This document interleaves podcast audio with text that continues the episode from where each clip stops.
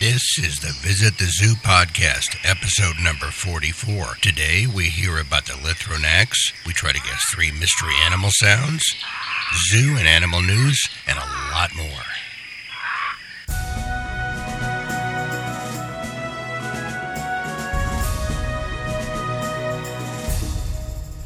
Hello and welcome everybody to another episode of Visit the Zoo. And I am your host, Frederick Fichman. I am the author of the 12 book 120 Animal Visit the Zoo series of books, and it's on Kindle and also in print, audiobooks, DVD, and of course, this podcast. We have three websites that you can refer to and get more information on. The first is our main podcast website, and that is at uh, www.zooanimals, and animals is plural, zooanimals.com info. And we have a second website, my author website, and that is at Frederick Fichman, spelled F I C H M A N dot com. And I just totally redid that website, so you may want to check that out. It's a lot easier and cleaner. Again, that's Frederick Fichman, F I C H M A N dot com.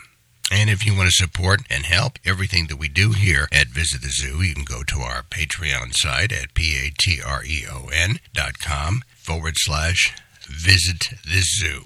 And don't forget about our two new merchandise stores on Amazon and Zazzle, where we have our nameplate apparel and that nameplate is Zoozwear, Z O O Z W E A R. And if you want a quick link to go to one of those two merchandise stores, you can just go to zooanimals.info. Up at the top right, you'll see tabs for Zoozwear on Amazon and Zoozwear on Zazzle. And you just click on those and go right to the store.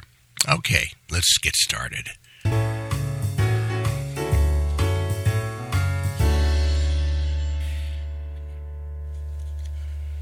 I want to read you this first news article. Kind of amazing. And what's interesting about it is that not more than five minutes before I hit the record button on this podcast, there was an update to the story. So you're getting the latest here for sure. This is from KUSA, which is a television and radio station in Denver, Colorado. 14 people were injured by softball sized hail at the Cheyenne Mountain Zoo. Over 3,500 people were left stranded at the zoo after a barrage of hail damaged hundreds of vehicles and sent five people to nearby hospitals. Five people had to be taken to those hospitals, and nine others were treated and released, according to a spokesman for the Colorado Springs Fire Department. A duck and a vulture were killed at the zoo by the hailstorm. None of the 3,400 people who were at the zoo when the storm hit were allowed to drive their cars and were instead bused to nearby Cheyenne Mountain High School to a Red Cross evacuation center. According to a spokesman for the zoo, about 300 cars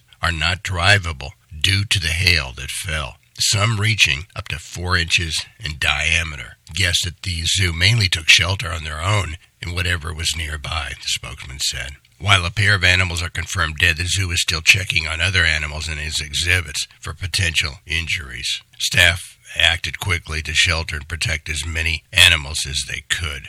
Several children who were attending the zoo camp weren't hurt, according to a tweet from the fire department. The children were taken to an evacuation center. A zoo spokesman said that the zoo sustained severe infrastructure damage due to the storm and will be closed. And at this point, it's not immediately clear if the zoo will be able to be reopened soon.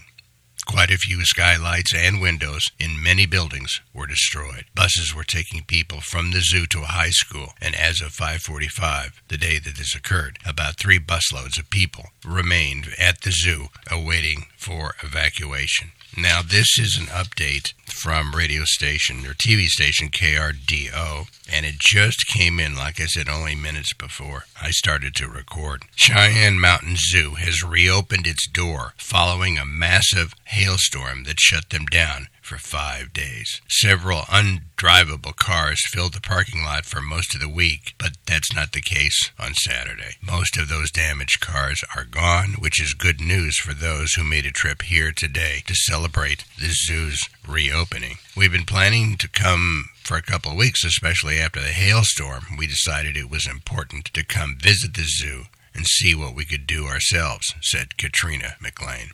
And she's not the only one. There are lines of people trying to get a look at how the zoo has recovered. Our biggest concern is to support the zoo and the people here for all they do, and we're excited to see the rebuild.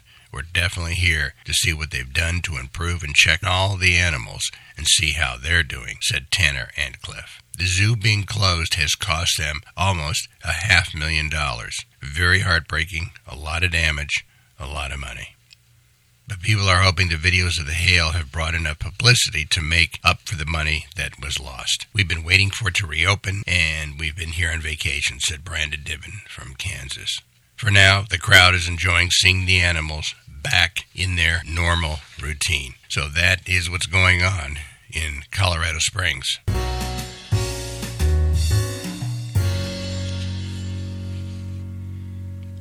All right, well, let's go to our mystery animal sounds. And we've got three again today, and I'll play them for you, and we'll find out what these animal sounds were and are later on in the episode. Here's our first animal sound.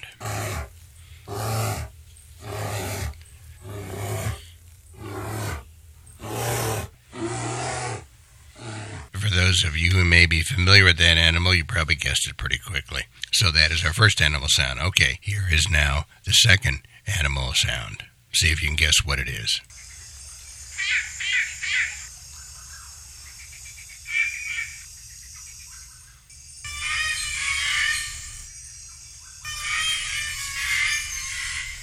And finally, here is our third mystery animal sound for today.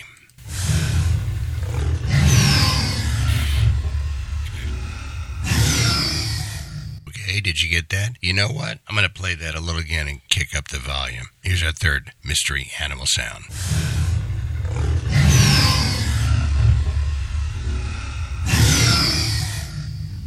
Those are three Mr. Animal sounds for today, and I'll have the answers of what these animals are later on in this episode of Visit the Zoo.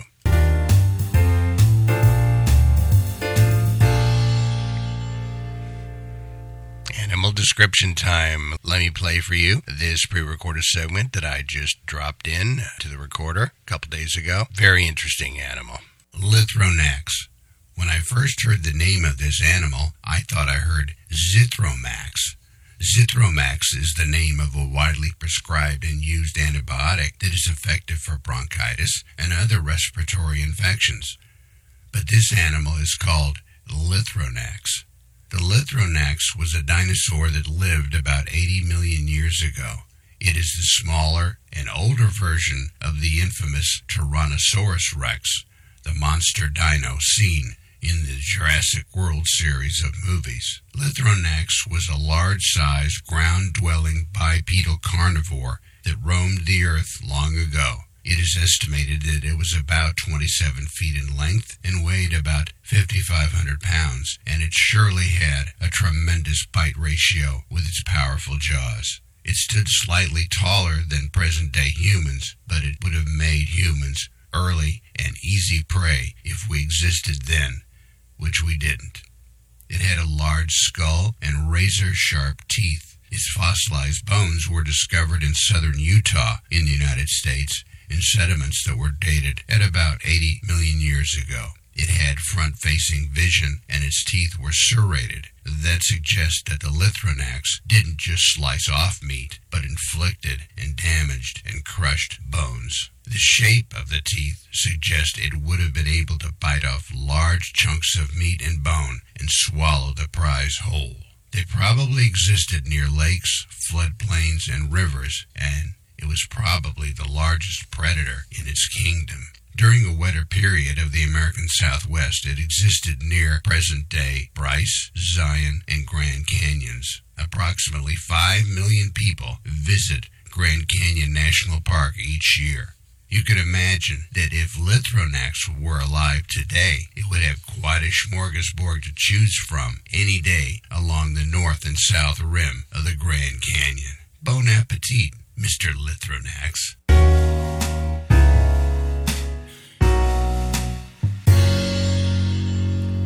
Okay, let's get back to our animal sounds now. Let me play the first animal sound, and I'll tell you a little bit about this guy.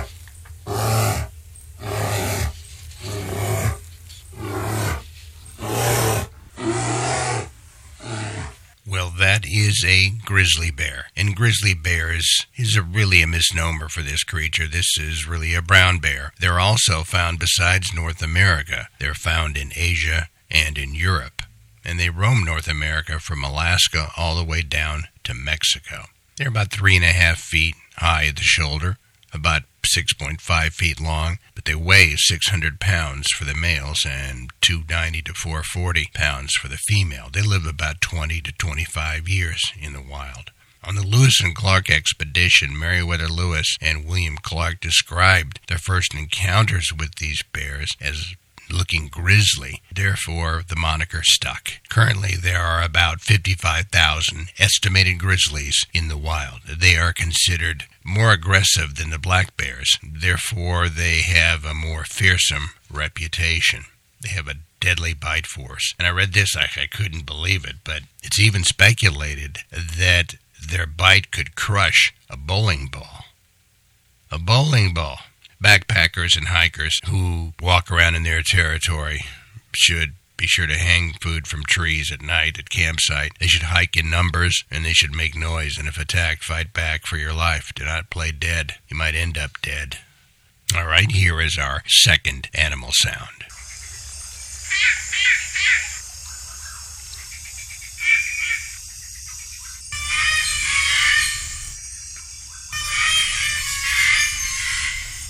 Cockatoo is a parrot. It's one of 21 species of cockatoos. They're found mainly in Australia, Philippines, New Guinea, and the Solomon Islands.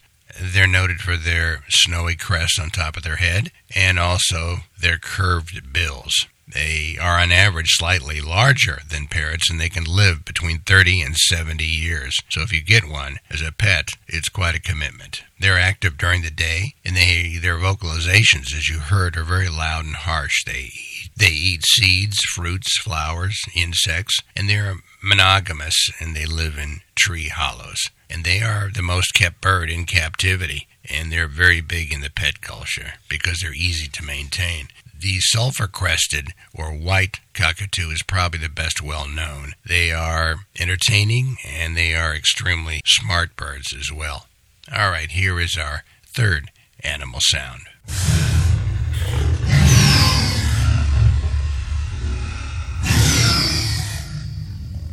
That is the sound of an animal that does not exist anymore. That's the imagined sound of what the Tyrannosaurus rex dinosaur might have sounded like. They lived on the North American continent, what's now called the North American continent. Back then, when they lived, they lived on an island sized continent called Laramidia.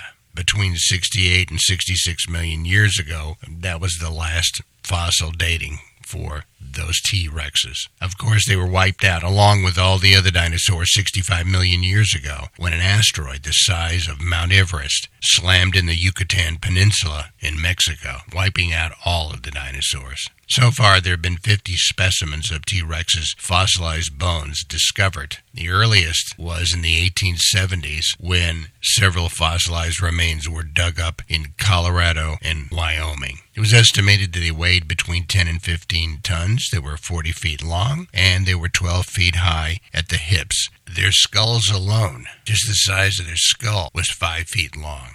They had numbers of teeth, rows of teeth, and each one of those teeth were 12 inches long, a foot long for a tooth. They had great senses.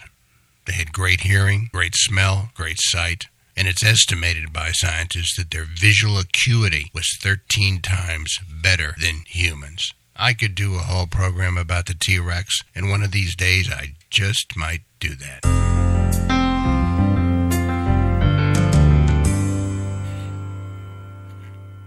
We're coming to the end of this episode, and I think this week I'm going to read a poem. Sometimes I will read a poem, sometimes quotes, sometimes animal jokes, but I found this poem, and I think I'll read this one. This is by Stanley Cooper, and it's called A New Animal Kingdom.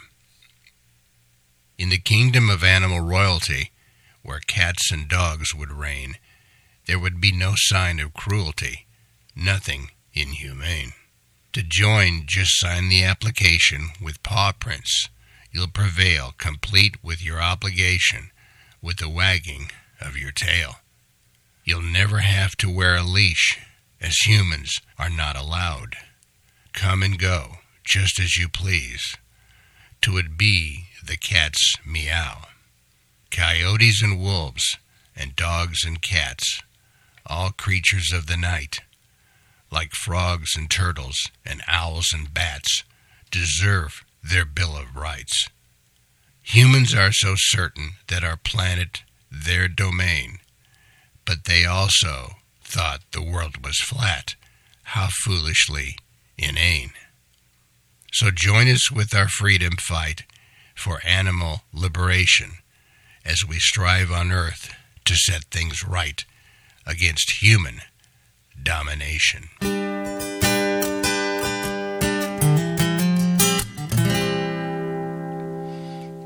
This is another one of those episodes that has just flown by, and I want to thank you all very much for joining me for this episode number 44 for the Visit the Zoo podcast. Don't forget our three websites and access to get to our nameplate merchandise. You can do that by going to Zoo Animals, plural, that's zooanimals.info. And please check out my newly updated author website at Frederick Fichman, F I C H M A N, frederickfichman.com. And if you want to help and support everything that we do here at Visit the Zoo, you can go to our Patreon site at P A T R E O N.com forward slash visit the zoo. And as always, it's important to us, whether it be on iTunes or one of the 12 plus or so and growing number of podcast distribution sites, to please subscribe, rate, and review everything you've heard here. Again, please subscribe, rate, and review. Once again, thank you very much for joining me. This has been fun. We'll do it again next week. Bye for now.